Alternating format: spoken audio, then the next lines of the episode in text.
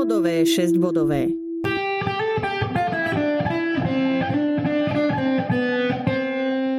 Podcast slovenskej autority pre Brajlovo písmo. Informácie o Brajlovom písme, reliefnej grafike a brajlistoch na Slovensku.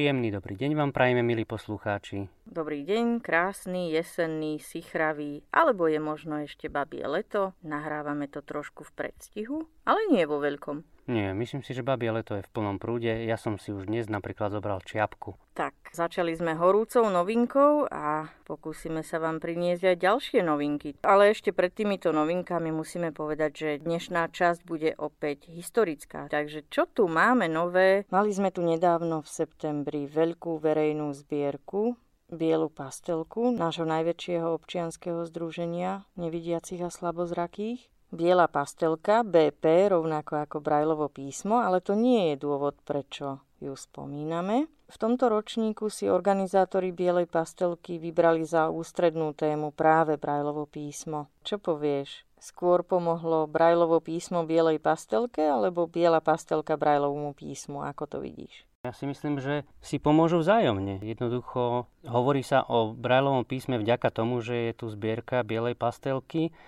a zároveň Brajlovo písmo je dobrou témou pre bielu pastelku, na ktorej môžeme ilustrovať rôzne životné situácie nevidiacich, ale aj nejaké konkrétne problémy, na ktoré môžeme týmto spôsobom poukázať. Som vďačný tomu, kto prišiel s touto myšlienkou, lebo práve v súvislosti s rôznymi aktivitami, ktoré sa týkali tejto zbierky, sme mohli prezentovať aj rôzne témy týkajúce sa Brailleho písma. Napríklad ja som sa zúčastnil tlačovej konferencie k Bielej pastelke v Bratislave, kde bolo viacero médií, ktoré sa živo zaujímali o túto problematiku a bolo to fajn, že sme mohli o tom hovoriť. Kto by mal záujem sa pozrieť na prezentácie Brailleho písma aktuálne, teda v médiách alebo v nejakých článkoch, tak na našej stránke Slovenskej autority pre Brajlovo písmo nájde rôzne odkazy na videá, reportáže a podobne. Hej, bol si zase v telke? No tak ja, Brajlovo písmo bolo v telke. To je podstatné. A to mi pripomína, že sme tu mali aj parlamentné voľby. No a to je čas, keď médiá s obľubou vyhľadávajú popri celej tej ťažkej politike aj také kuriozity, zaujímavosti. Takže sa dozvedáme, ako sa volí vo väzniciach, v nemocniciach, aké sú volebné miestnosti bariérové a podobne. No a vždy príde aj na to, ako volia nevidiaci. No a v súvislosti s voľbami sa možno aj najčastejšie prejavujú brajlisti radikáli a brajlisti realisti. My v slovenskej autorite pre Brajlovo písmo patríme do tej druhej kategórie, takže nežiadame o možnosť voliť v Brajlovom písme. Nepovažujeme to za dobrý nápad.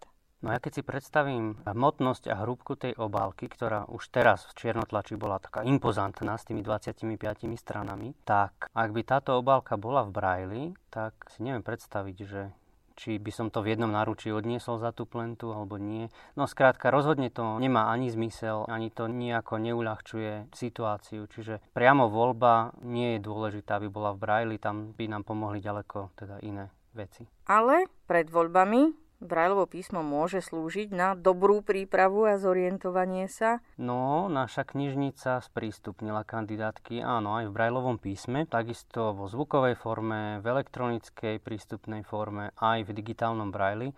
Čiže bolo viacero možností na výber, kto mal o čo záujem. Myslím, že všetkým našim čitateľom, ktorí odoberajú Brajlové časopisy, sme zaslali kandidátky. Takže ten, kto je naozaj zvyknutý na Braille, si mohol zvoliť túto formu. To má výhodu v tom, že ak sa naozaj niekto chce zaoberať tými kandidátkami a chce sa v tom nejako zorientovať a povedzme sa vrácať viackrát k nejakému menu a podobne, tak je to celkom fajn mať to v takom prehľadnom zozname.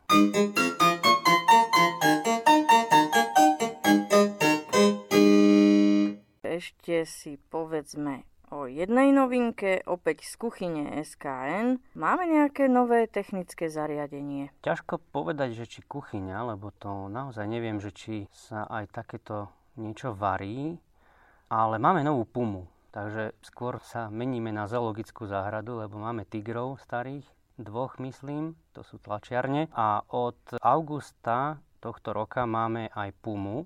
Puma je zariadenie od spoločnosti Blista Brailtech a je to zariadenie slúžiace na embosovanie alebo razenie Brailovho písma do tvrdších materiálov ako je papier. My sme vlastne túto Pumu zakúpili a mali sme ju zloženú od augusta v dvoch takých bedniach na chodbe pri zadnom vchode do knižnice. A 27. septembra prišiel technik z Blista Brailtech a tento vlastne tie debny otvoril. My sme nevedeli otvoriť debny? My sme vedeli, samozrejme, že bedne by sme vedeli otvoriť, to nie je až taký problém, ale mali sme to tak trochu zakázané, respektíve bolo nám odporúčené, že radšej počkať na technika, pretože keď si predstavíte, že tie bedne mali každá po 180 kg zhruba, prekonali dosť veľkú vzdialenosť na kamióne, takže bolo lepšie, aby to odpečatil vlastne ten, kto to balil. No a v týchto debnách boli dva kusy novej pumy, ktoré sme odtiaľ vybrali. Zložili sme ich dokopy, teda ten technik ich zložil dokopy. Najprv to celé spojaznil, pozapájal elektroniku a tak ďalej, no a potom nás s tým zaučal dva dní pracovať, aby sme vedeli, ako a čo si s tým počať. No ale to, ako nás zaučal, nie je možno pre posluchačov až také zaujímavé, ako skôr produkty tejto pumy. Ak niektorí z vás si pamätajú na tzv. Marburger, my sme ho občas aj spomínali, aj možno nejaký zvuk sme púšťali a podobne, tak Marburger bol a je stále u nás v knižnici taký starúčky raziaci stroj. No a my keď sme ho prezentovali tomuto technikovi z Blista Brailtech, tak hneď ako vstúpil do miestnosti a uvidel ho, tak splasol rukami a divil sa, že teda taká starúčka puma Áno, je to tak. Vlastne ten Marburger, ktorý máme u nás v knižnici, je puma prehistorickej hodnoty a prehistorického dátumu vzniku. Netušíme, odkedy ho máme, ale teda od septembra tohto roku máme najnovšiu pumu, pumu 7.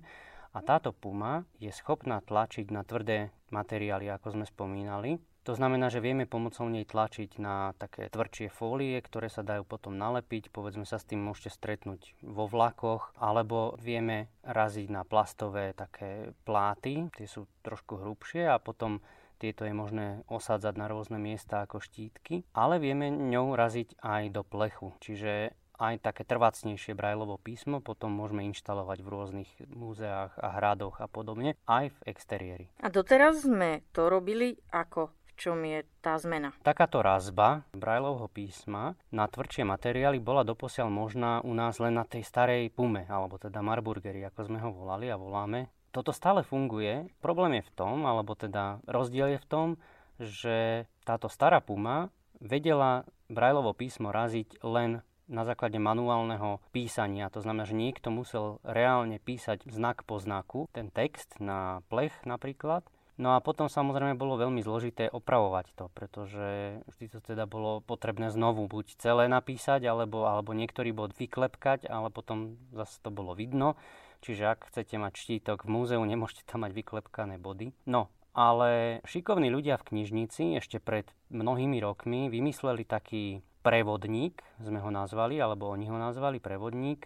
A tento prevodník dokázal spraviť to, že pomaličky znak po znaku v tej správnej rýchlosti, ako ten Marburger bol schopný písať, púšťali text z dosovského programu, z nejakého WordPerfectu do Marburgeru a pomocou nejakých elektronických zariadení dávali impulzy, že kedy teda má ten Marburger stlačiť aký znak. Lenže to bolo hodne pomalšie, ako je to v súčasnosti s tou novou Pumou, ale to, čo je podstatné, alebo teda najpodstatnejšie v tomto prípade, je, že nová Puma vie embosovať alebo raziť aj bodovú grafiku. Toto Marburger nikdy nevedel, vždy sme mohli písať iba text Braille, alebo teda pri najlepšom urobiť Braillovú grafiku.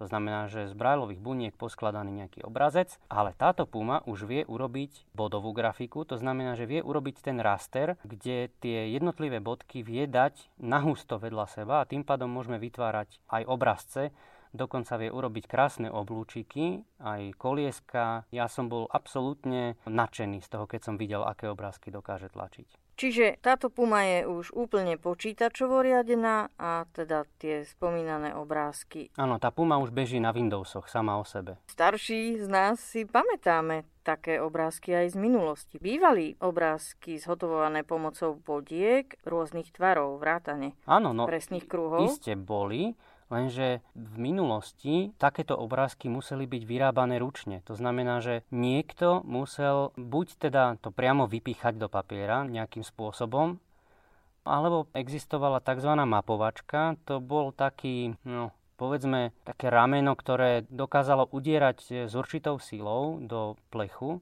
a dalo sa naň nastavovať rôzne veľkosti bodov a dalo sa s ním pohybovať určitým spôsobom. To znamená, že dalo sa akoby pomaličky bodku po bodke kresliť ten daný obrázok. Samozrejme, dalo sa predkresliť si ho a proste vybodkovať si vopred tam, kam chcem bodky umiestniť a potom takto postupovať. Ale stále to bola manuálna práca. Potom takýto plech bolo možné ako matricu použiť a vlastne potom akoby rozkopírovať na papier, že vytvorím takýto plech, ktorý sa skladá z dvoch častí. Obidve rovnako vyrazím Braillovo písmo, potom medzi ne vložím papier a v takom veľkom lise sa to potom stlačí a to otlačí tie bodky do papiera.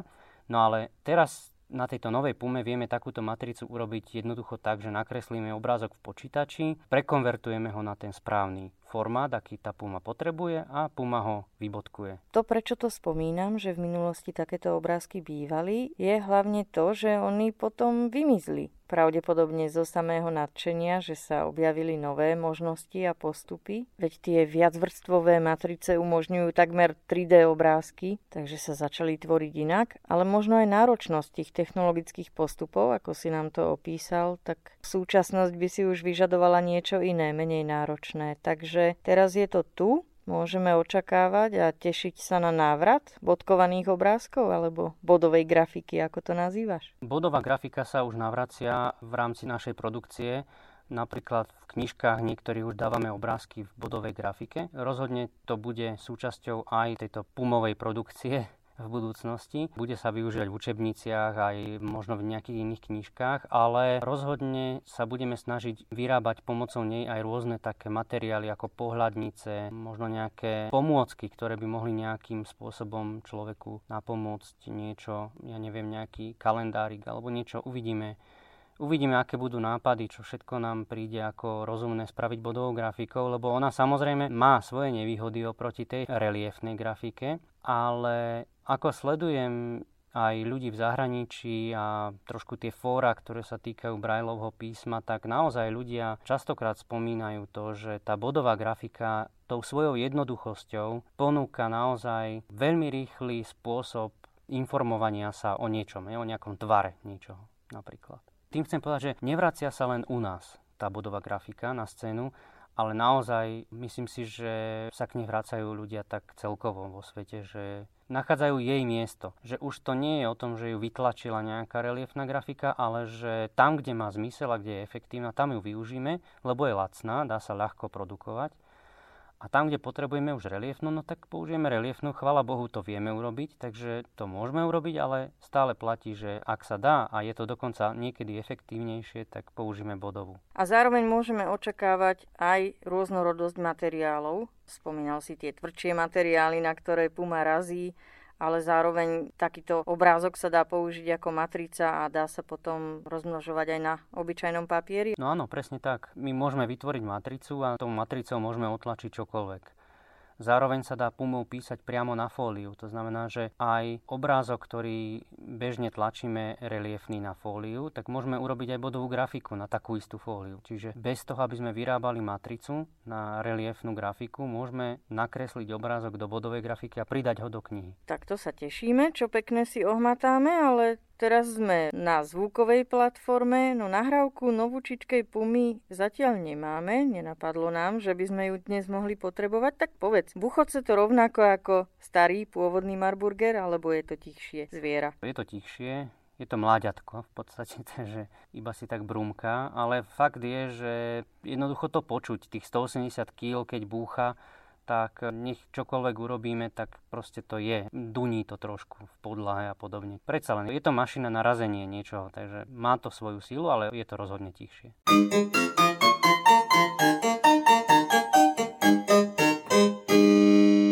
No a v tomto momente sme s novinkami na konci a je čas ponoriť sa opäť do histórie. Dnes uzatvárame sériu o brajlových záznamníkoch, zápisníkoch, je to miniséria, toto je tretia časť. Hoci dokopy nám to trvalo vyše roka, odkedy sme s tým začali, až po dnešok, keď to uzatvárame. Takže do tretice, František Ole. A teraz už počúvajme, akú mašinku nám to dnes predvedie. Tento zápisník je z firmy Blazy Engineering, je to americká firma. Tento Braille Speak je zase trošku poňatý to ovládanie úplne ináč, lebo na tomto Braille Speaku nie sú žiadne funkčné klávesy. Je tu iba Brailleová klávesnica, 6-bodová, klasický písací stroj a preto je vlastne tá mašinka asi možno menšia, no v takej veľkosti, jak videokazeta zhruba. Má na sebe iba tieto klávesy a tak musí sa ovládať iba tými kombináciami brajlových bodov, čiže tento zápisník má veľmi veľa rôznych akordových príkazov takzvaných. To znamená, že sa používa kombinácia brajlovských bodov a medzerník spolu s tými brajlovskými bodmi. Fascinujúci ten dizajn, že vlastne je to len čistá brajlovská klávesnica. Áno. Dokopy áno. nič iné to tam nemá, okrem nejakých konektorov. Je úžasne tiež taký jednoduchý. Dokonca ten Braille Speak mal aj tú takú tašku, že takto si to človek mohol, no nemám tú tašku, lebo nám sa to mhm. ale... No vlastne málo kedy ho ľudia mali bez tej tašky, že by si ho vyberali. Aha. To bolo vyslovene tak šité, že len to človek do toho schoval preklopením toho ako keby vrchu tašky a bolo to schované. Áno. Na rozdiel od Eureky, ktorá mala gumové klávesy, tak Aria mala také umelé, ale stále taký gumový doraz, ale tieto Braille Speakové sú také mohutné, aj keď sa na tom píše. Na tom sa dala už vyvinúť fantastická fantastická rýchlosť zápisu. Oproti tým gumeným, ktoré mali teda ako keby dlhší návrat klávesu späť, tak na Braille Speaku sa dalo veľmi rýchlo písať. Áno, pretože ten Braille Speak má tie klávesy také, že pod nimi je už taký molitan a tie klávesy, ono neviem, ako by som to definoval, ale práve ten vrchný doraz, ako smerom nahor, je taký pevný, že tie klávesy, kebyže chcem vytrhnúť z tej, tak jak je ten Braille Speak, tak by som ich nevytrhol, pretože by boli pevne, by buchli o ten rám, čiže... Mm-hmm. Že sú tá, zasadené. Áno, áno. Mm-hmm. Čiže asi preto majú aj takú väčšiu trvanlivosť, lebo oni majú v podstate molitanový ten, čiže tam nemá sa veľmi čo až tak opotrebovať. Samozrejme môže sa stať, ale preto je to také masívne. Zvukom to už takmer pripomína počítačovú klávesnicu niekdajšiu, ano. ale nevyzerá to podobne. Áno, A naozaj sa na tom veľmi komfortne písalo. Áno, sú, sú také veľmi pevné, čiže tí z Blazy Engineeringu to vymysleli dobre. A je to také maličké a také kompaktné, Aha. že sa na tom dalo písať prakticky v akejkoľvek polohe. Človek to mohol mať na stole, na kolenách. Keď to mal v taške zavesené na krku, mohol si písať a, na bruchu. Presne doslova. tak, áno. To bol tiež famózny Alebo si aj pozerať nejaké veci z priestorovky, mohol si tam napísať trasu a počas toho, ako išiel, rovno si to čítať a podľa toho napríklad sa orientovať. Čiže naozaj tá kompaktnosť bola úžasná toho zápisníka. Keď chceme sa dostať do hlavného jeho menu a pozrieť si funkcie, musíme dať O akord ako option, teda O s medzerníkom a on nám povie, že výber. A teraz šípky tu fungujú bod 1 ľavá šípka a bod 4 pravá šípka, čiže dopredu, ale s medzerníkom. Toto nám signalizuje, že sme na začiatku toho menu. Takže prvá položka je kontrola záznamov. Toto som ja nikdy nepoužíval, takže e, zrejme čo sa týka kalendára a podobne. Kalkulačka. Kalkulačka. Dátum. Dátum. Otvoriť súbor diára. Diárový záznam. Diárový záznam. Súborové príkazy. Súborové príkazy, to je vlastne to súborové menu, ktoré slúži na prácu s súbormi v tomto zápisníku. Rozšírený kalendár. Rozšírený kalendár, to neviem úplne presne, čo znamená. Výpočet v súbore, to sa dalo urobiť niečo také, že keď sme si potrebovali niečo vypočítať niekde a priamo do textu zapísať, tak touto funkciou to bolo možné urobiť si nejaký výpočet v súbore. Tu fungovalo niečo také, že medzi dvomi dokumentmi, ktoré boli naposledy otvorené, sa dalo prepínať, čiže Malo to byť niečo na spôsob multitaskingu vo Windowse, ale tak ako dosť na primitívnej úrovni. Hlavne to slúžilo na prácu s textami. Otvor vybraný súbor. Toto neviem presne, čo robilo, ale asi zrejme sa dalo vybrať ako meno súboru, zapísať a otvoriť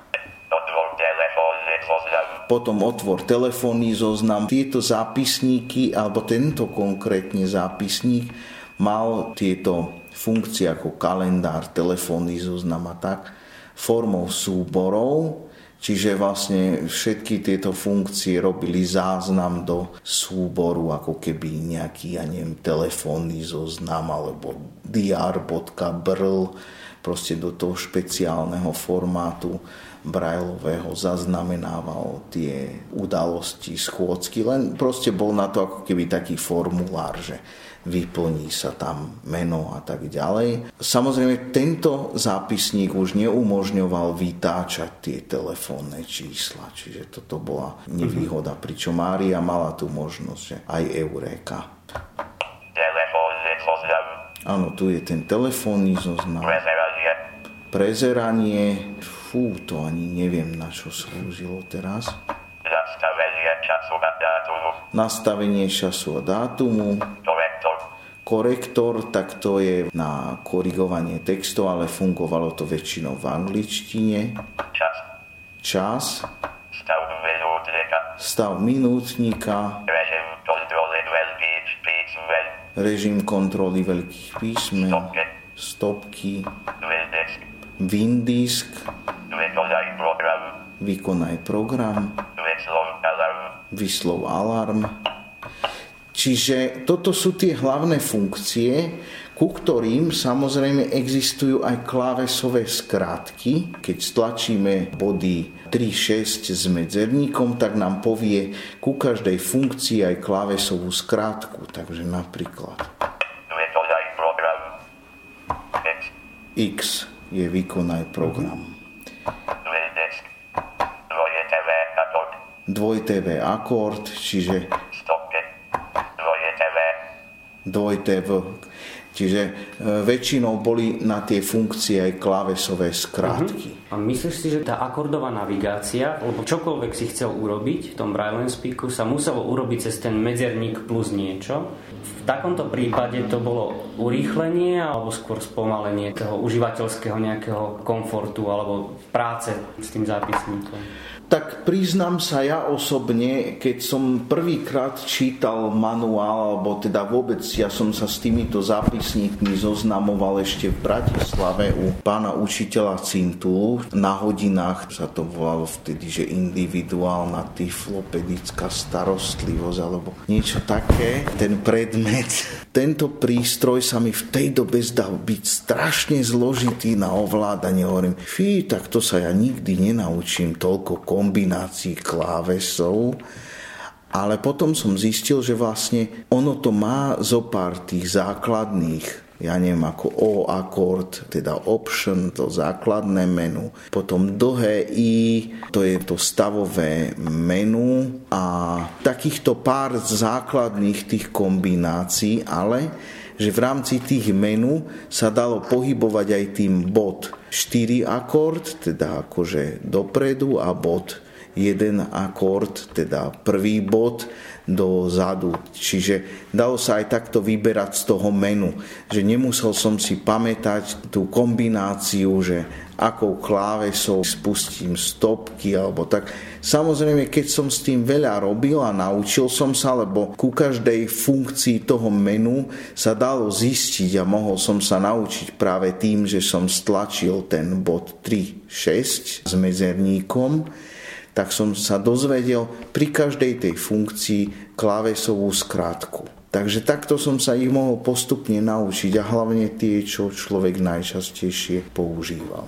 Takže si myslím, že nakoniec to bolo zrýchlenie tej práce, keď to človek vedel. Keď to tak ľudsky by som podala, nie technicky, tak kým Eureka na mňa pôsobila vyslovene vtipne, tak priateľsky, tak Braille Speak to je už čosi strohé, ako keby malo menej hravých funkcií, že viac to pôsobilo tak technicky, viac tých súborových všelijakých funkcií. Nemalo to nejaké hry alebo hračky pre človeka, pre používateľa. Neskôr pre Braille Speak náhodou vzniklo celkom veľa hier, pretože niekto proste urobil prekladač Basicu a programy, ktoré umožňovali jednak spúšťanie tých programov v Basicu a jednak kompilovať programy do toho Basicu. Čiže bol akože interpreter, ten sa nazýval RAN BNS a bol kompilátor, teda Compile BNS.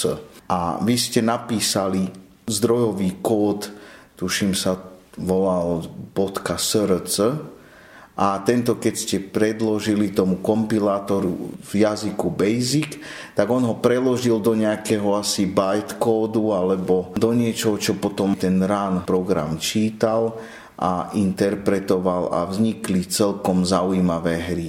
Takže napríklad existuje hra tenis, mne sa zdá, že aj hra šperk je urobená. Neviem, aké všelijaké hry vznikli pre Braille Speak, ale viem, že je ich veľmi veľa tiež. A dokonca aj niektoré priamo pre ten Braille Speak, lebo existoval vývojový kit, vývojová sada nástrojov, ktorými sa dali programovať aj tieto BNS programy, teda priamo programy pre ten Braille Speak, ale k tomuto som sa ja nikdy nedostal, pretože neviem, či to bolo treba si zakúpiť tie vývojové nástroje, čiže nikdy som nemal možnosť programovať veci priamo pre ten Braille Speak, ale s tým basicom som sa stretol. No a textové súbory, ktoré pochádzali z Braille Speaku, už boli kompatibilnejšie so svetom vidiacich ako súbory z Eureky?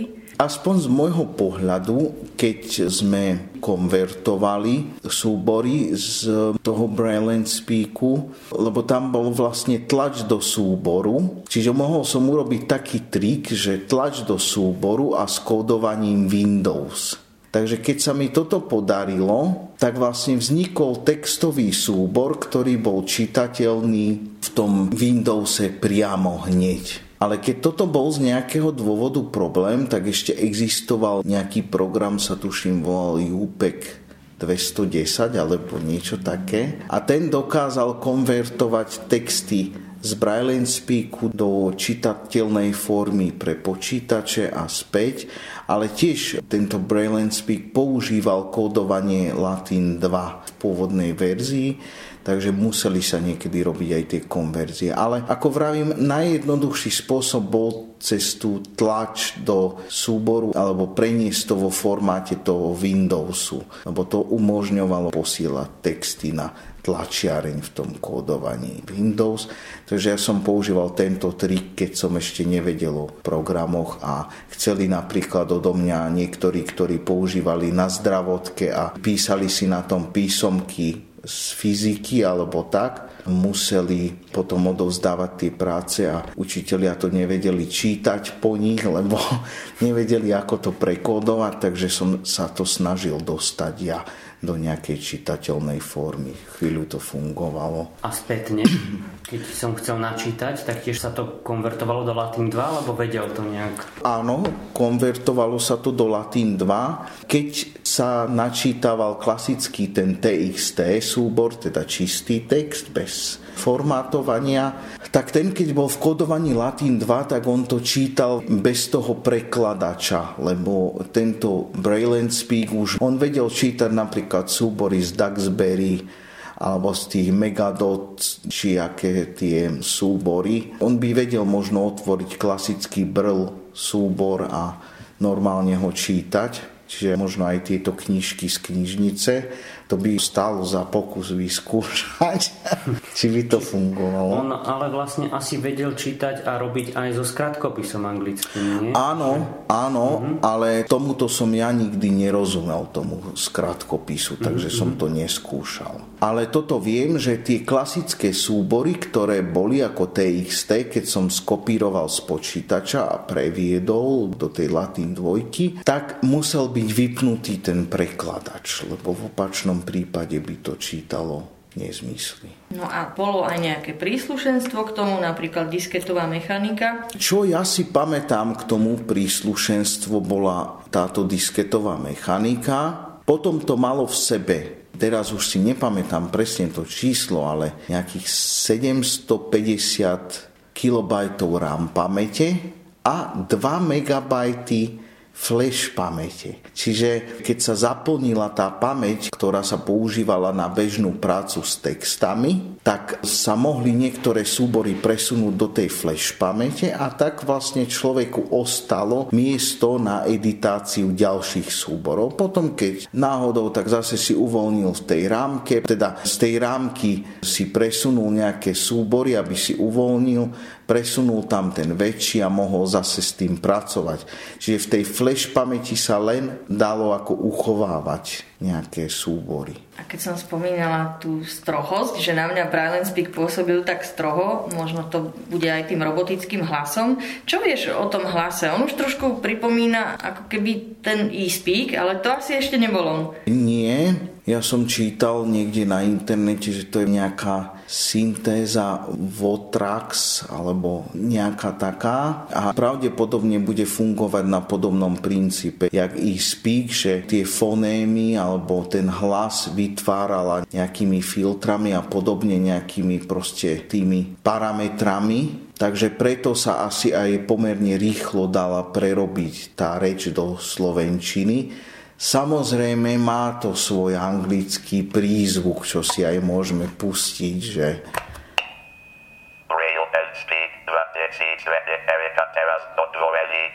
Čiže má to typický anglický prízvuk. Prečo to tak píšti? Toto zrejme asi generuje tá samotná syntéza. Ak náhodou len tak pre zaujímavosti skúste niekedy zadať do YouTube, neviem teraz či Votrax alebo niečo také a tam budete mať možnosť počuť tento hlas, ale ovládaný s pomocou MIDI ako nástroj, ktorý spieva, ja neviem, la la la la a proste nejaké také efekty rôzne sa s tým. A to je presne tento istý hlas. A teraz napríklad skúsime len tak, neviem, či sa mi to podarí.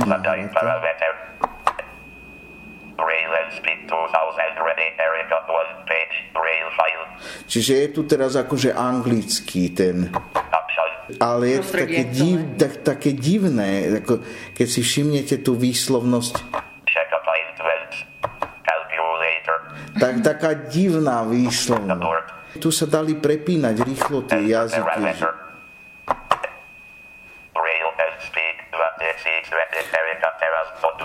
Ono možno, že kvôli tej slovenčine do toho nahrali nejakú inú sadu tých foném predsa áno, len áno. a preto tá angličtina tak znie divne, lebo ja si nemyslím, že takto by znel anglický Braille Speak v Amerike, lebo to je príliš divné, to sa mi nechce veriť. Práve, že ja som počul, lebo oni mali aj takúto tlačiareň ozvučenú touto syntézou v Amerike a tam tiež to hovorilo také, akože, ja neviem, parameters, synthesizer a option a proste taká celkovo divná bola tá výslovnosť. Keď sme pri tej syntéze, tak tým, že ten Braille Speak nemal veľa hier a v mojom čase vlastne žiadne, tak vždy, keď sme ho dostali na hodine do rúk, tak e, jediné, čo sa dalo na ňom dobre zabaviť, boli práve tieto parametre hlasu. No skús to trošku predviesť, že čo sa s tým všeličo dá tak urobiť. Dalo sa s tým.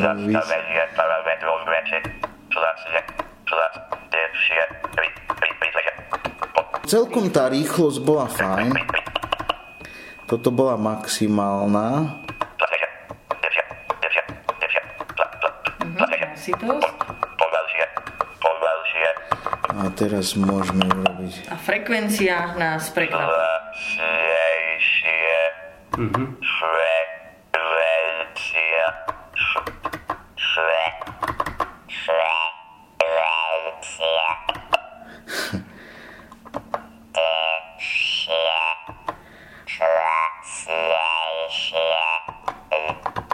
Ukáž nám takú najtmavšiu frekvenciu.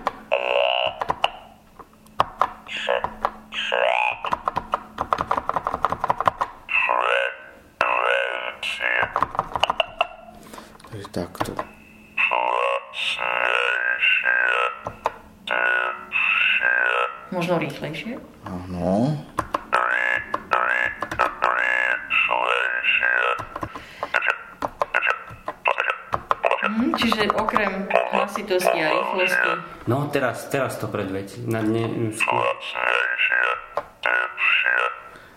No, parádne. Alebo, Už za aj, ešte, aj zafarbenie hlas. alebo ešte sa dal takýto hlas urobiť, to je úplne tiež krásne.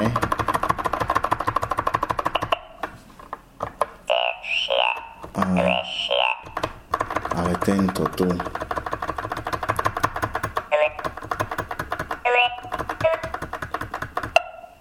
Teraz nižšie a to. nižšie.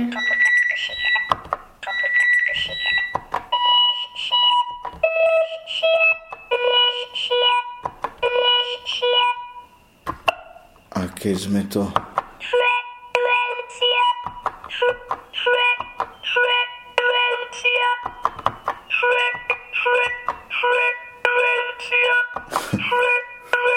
Už vám to začína niekoho pripomínať?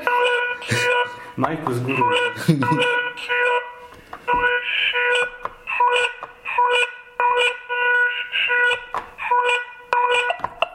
A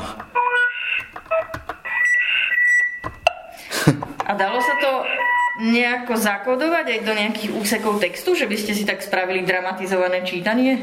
tak toto neviem, možno, že existovali nejaké parametre, toto neviem. Lebo v Eureke sa to dalo robiť. Aj v Basicu sa to dá možno v Braille mm. Speaku, len to by bolo asi na dlhšie písanie, lebo dala by sa meniť reč. Neviem, či do takejto miery, Do takejto miery by to hádam ani nebolo potrebné.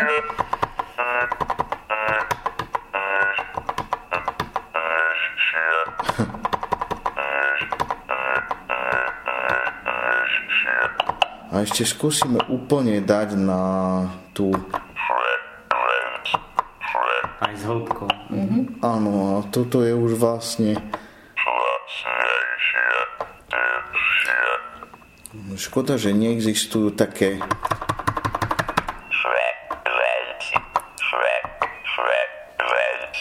Ono sa to potom dá vyresetovať väčšinou, tak to asi...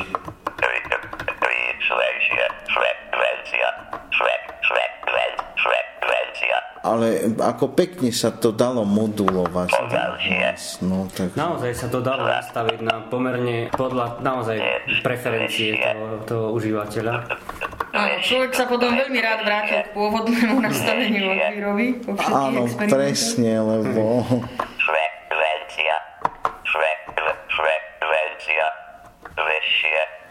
Asi nejak zhruba tak toto je, ale...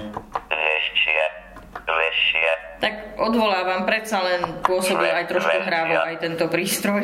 Áno, je to sranda s tým. No a myslím si, že zo všetkých najrychlejší vedel byť. Hej? Že keď sa človek naučil a zvykol si na tú rýchlosť, tak Áno. bolo naozaj veľmi efektívne. Rýchlosť reči, myslíš? Áno, toto naozaj... Toto bola paráda. Ale aj pracovali sa s tým. Takže naozaj tá rýchlosť mravúrna. Ešte by som ako takú kuriozitu zmienila, že predsa len pre ľudí, ktorí nechceli na tom písať cez brajlovskú klávesnicu, tak existoval taký jeho opäť brat, volal sa Type and Speak. A ten zase vyzeral dizajnovo ako obyčajná počítačová kancelárska klávesnica, čiže už bol trošku väčší, lebo tých klávesov tam bolo ako na počítačovej klávesnici, ale tiež žiaden displej, žiadne iné prvky, len sa na tom písalo už nie cez Braille, ale cez QWERTY klávesnicu. Ešte bol tretí brat, ten bol To bol do, najzamalejší. do dokonalosti dovedený Braille and Speak. Sa volá Braillite. Mal si možnosť, Ferry, pracovať aj s Brailletom? Chvíľu áno, u jednej kamarátky som ho raz videl a na tom podľa mňa bolo úžasné to, že s tým sa dalo byť úplne tichučko, keď naozaj vypol človek tú reč, tak pekne na tom brajlovskom riadku si mohol zapisovať poznámky. Čiže Braille sa od Braille Speaku líši čím? Tým brajlovským riadkom, že bol pridaný k tomu ešte akoby zabudovaný v tom. Takže bol o čosi väčší, ale je to zanedbateľné. Takže pod tou klávesnicou bola ešte taká lišta, ktorou sa ovládal brajlovský displej a samotný displej, teda riadok. Koľko to malo buniek? To bol taký krátučký Asi riadok. 20. Neviem, či... 17 alebo 20, tak nejako. Alebo možno aj menej, 14. Naozaj malý. Ja si netrúfnem teraz povedať, že 20. Nepamätám Dobre, si to vtedy. zistíme ešte. Ale fakt je, že to bol prístroj naozaj o niečo malinko väčší, ako je samotný Braille Speak, trošku vyšší, ale stále krásne sa zmestil do kabelky alebo do ruksaku, ani nehovorím. Ešte pokiaľ teda môžeme, tak by sme sa tak okrajovo, ale tie tu nemáme. To už boli zase ešte mladšie generácie, keď už sme spomenuli ten Braille Light, tak bol ešte potom z rodiny Windowsových PacMate alebo PacMate BX a QX. Jeden bol niečo také ako Type and Speak, že mal už teda aj Braillovskú časť ale aj klávesnicu ako klasický písací stroj. Mne sa zdá, že do toho sa dali do týchto packmateov zasúvať tie brajlovské riadky špeciálne navrhnuté pre tento účel, ale tieto zápisníky už vyrábala firma Freedom Scientific. A mne sa zdá, že mali ešte v sebe Windows Mobile, lebo ten sa istý čas tiež snažili presadzovať na trhu tých špeciálnych pomôcok. A potom ešte bol jeden zápisník, čo bol teda akože nedávny pokus, tak to bol tuším ten L Braille, ktorý už mal Windows 7 v sebe, takže ten sa tak približoval kompatibilitou asi najviac. To si predstavme ako mašinku, ktorá mala brajlovský riadok, tuším 14 znakový a malo to v sebe aj tú klávesnicu a tiež sa to ovládalo nejak podobne jak Braille and Speak, čiže akordovými príkazmi. Ale malo to v sebe už JAWS, prispôsobený a Windows 7. Samozrejme dal sa k tomu pripojiť aj klávesnica, už to malo aj internetové funkcie, čiže človek s tým mohol aj streamovať niečo a proste viac vecí to už dokázalo. Áno, áno, fungovalo to ako dokovacia stanica pre Braillový riadok, čiže Áno. dalo sa to veľmi ľahko prepojiť s Focusom, pretože to je vlastne z tej istej firmy. Áno, Čiže ten riadok sa tam len do toho dokovacieho miesta zasunul a vlastne zrazu z toho bolo takéto brajlové zariadenie. áno. To sa stále predáva, toto zariadenie. Áno, tak to len tak akože pre posunutie sa v tom, ale ešte keď zmienime, len tak tiež okrajovo, existovali aj z týchto eurek ešte ďalšie. Bola tá Eureka Advanced a Eureka Professional a mne sa zdá, že tá Eureka Advanced mala väčšiu kapacitu tej rámky, čiže viac textu sa tam dalo zapisovať, dokázalo to načítať celé diskety do tej rámky alebo aspoň minimálne celý ten adresár a rýchlejšie kopírovať a také. Proste bola to vylepšená už tá Eureka, čo sa týkalo aj rýchlosti, aj rôzne iné technické, ale to by skôr vedeli takí tí experti, programátori, ktorí napríklad vďaka tomu, že tá Eureka si vždy presúvala tie programy spustené z tej ROM do RAM, tak vlastne oni si dokázali tú rámku uložiť a jeden človek sa volal Petr Pařízek, tak on si preprogramoval ten hudobný editor tak špeciálne, že dokázal hrať ešte viac hlasov, než tá Eureka pôvodne umožňovala. takže dokázal skladať, tuším, 8 hlasov mohla mať tá skladba No znelo to celkom zaujímavo. Čiže tá Eureka Advanced umožňovala aj takéto veci. Potom dokonca úpravu Braillovho kódu, že proste keď sa niekomu niečo nepáčilo, tak mohol si tam predefinovať tie Braillové body, kombinácie. A dokonca aj sa dali napríklad, že urobil si niekto takú tabuľku, kde mal nejaké skratkové klávesy, ktoré napísali celé úseky textu tak aj takéto srandy sa dali s tým urobiť s tou Eurekou.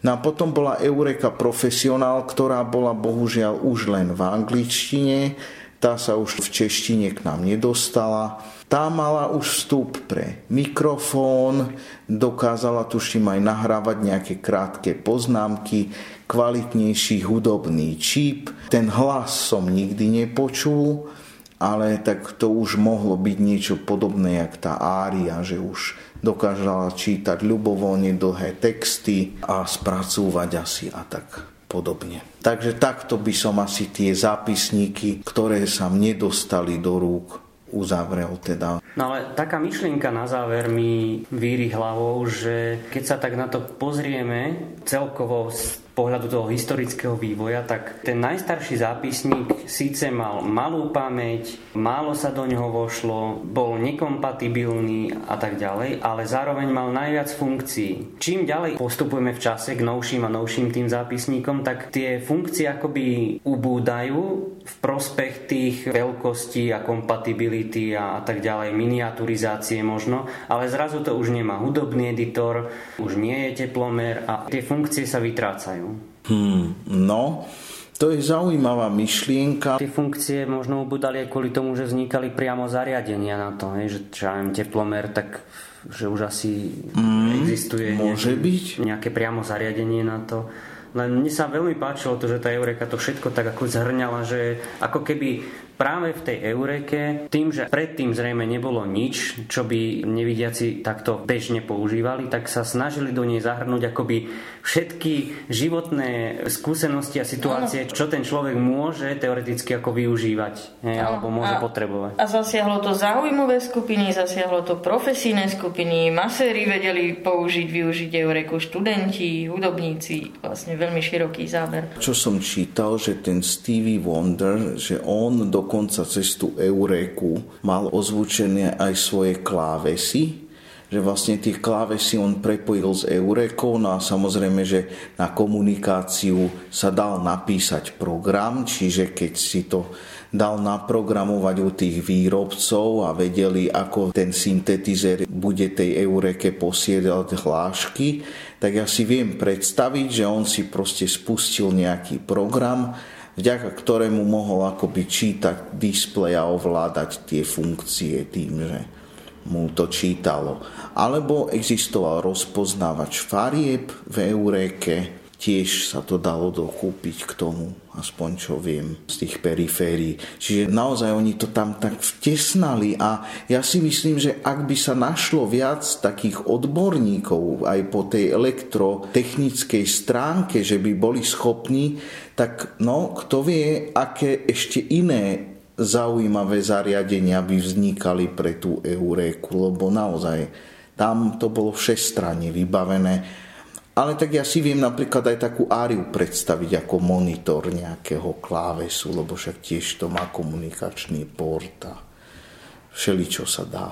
Takže je to zaujímavé a ja si myslím, že pre nás to boli úžasné časy. Neviem, ako napríklad ty, Miško, spomínaš na časy strávené s tou áriou, ale v tej dobe sme si s tým dosť užili, poblbli Určite, to boli celé noci, keď sme na tom robievali a hľadali v tých rôznych nastaveniach, čo šeli, čo sa s tým dá robiť a ako náhle človek zistil, že to má nejaký zdrojový kód, cez ktorý sa dajú spúšťať zvuky napríklad v tej árii, tak to bola paráda. To sme si užili, hej.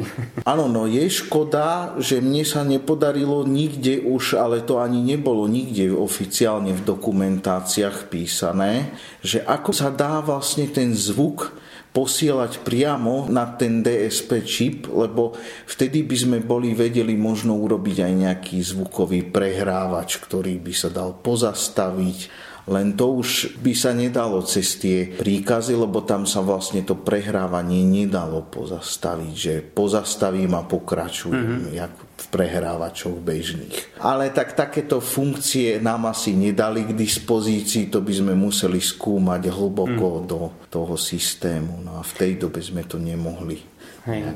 No a úplne na záver teda uvediem už len to, že famózne na tomto celom a prečo vám to vlastne celé tu rozprávame a predvádzame, bolo to, že všetko to, čo sme s tými počítačmi, zápisníkmi robili a čo robili stovky a tisíce nevidiacich v tých 90. rokoch, bolo práve to, že všetko, čo sa s tým programovalo, zapisovalo, nahrávalo, bolo v Brajlovom písme a vlastne aj vďaka tomu sme naozaj mali veľmi vytrenované to Brajlovo písmo. To bol ten hlavný komunikačný kanál, ktorý sme na to využívali. To bolo Brajlovo písmo bez bodiek, bez papiera, lebo hovoríme len o klávesnici vlastne. Áno. Ale teda naozaj Ale tá, tá zručnosť príkazy, písania tam bola v tom čase obrovská. Áno. Super, Ferry. Veľmi pekne ti ďakujeme za to, že si prišiel, že si nám to predstavil a hlavne za to, že napriek tomu, že patríš k mladšej generácii, tak práve ty udržiavaš v chode tieto mašinky a tá dúfam, že sa ti to podarí čo najdlhšie, aby si ich mohol predstaviť povedzme ešte, ešte mladším, ako si ty, aby vedeli, že čo sme tu kedysi mali.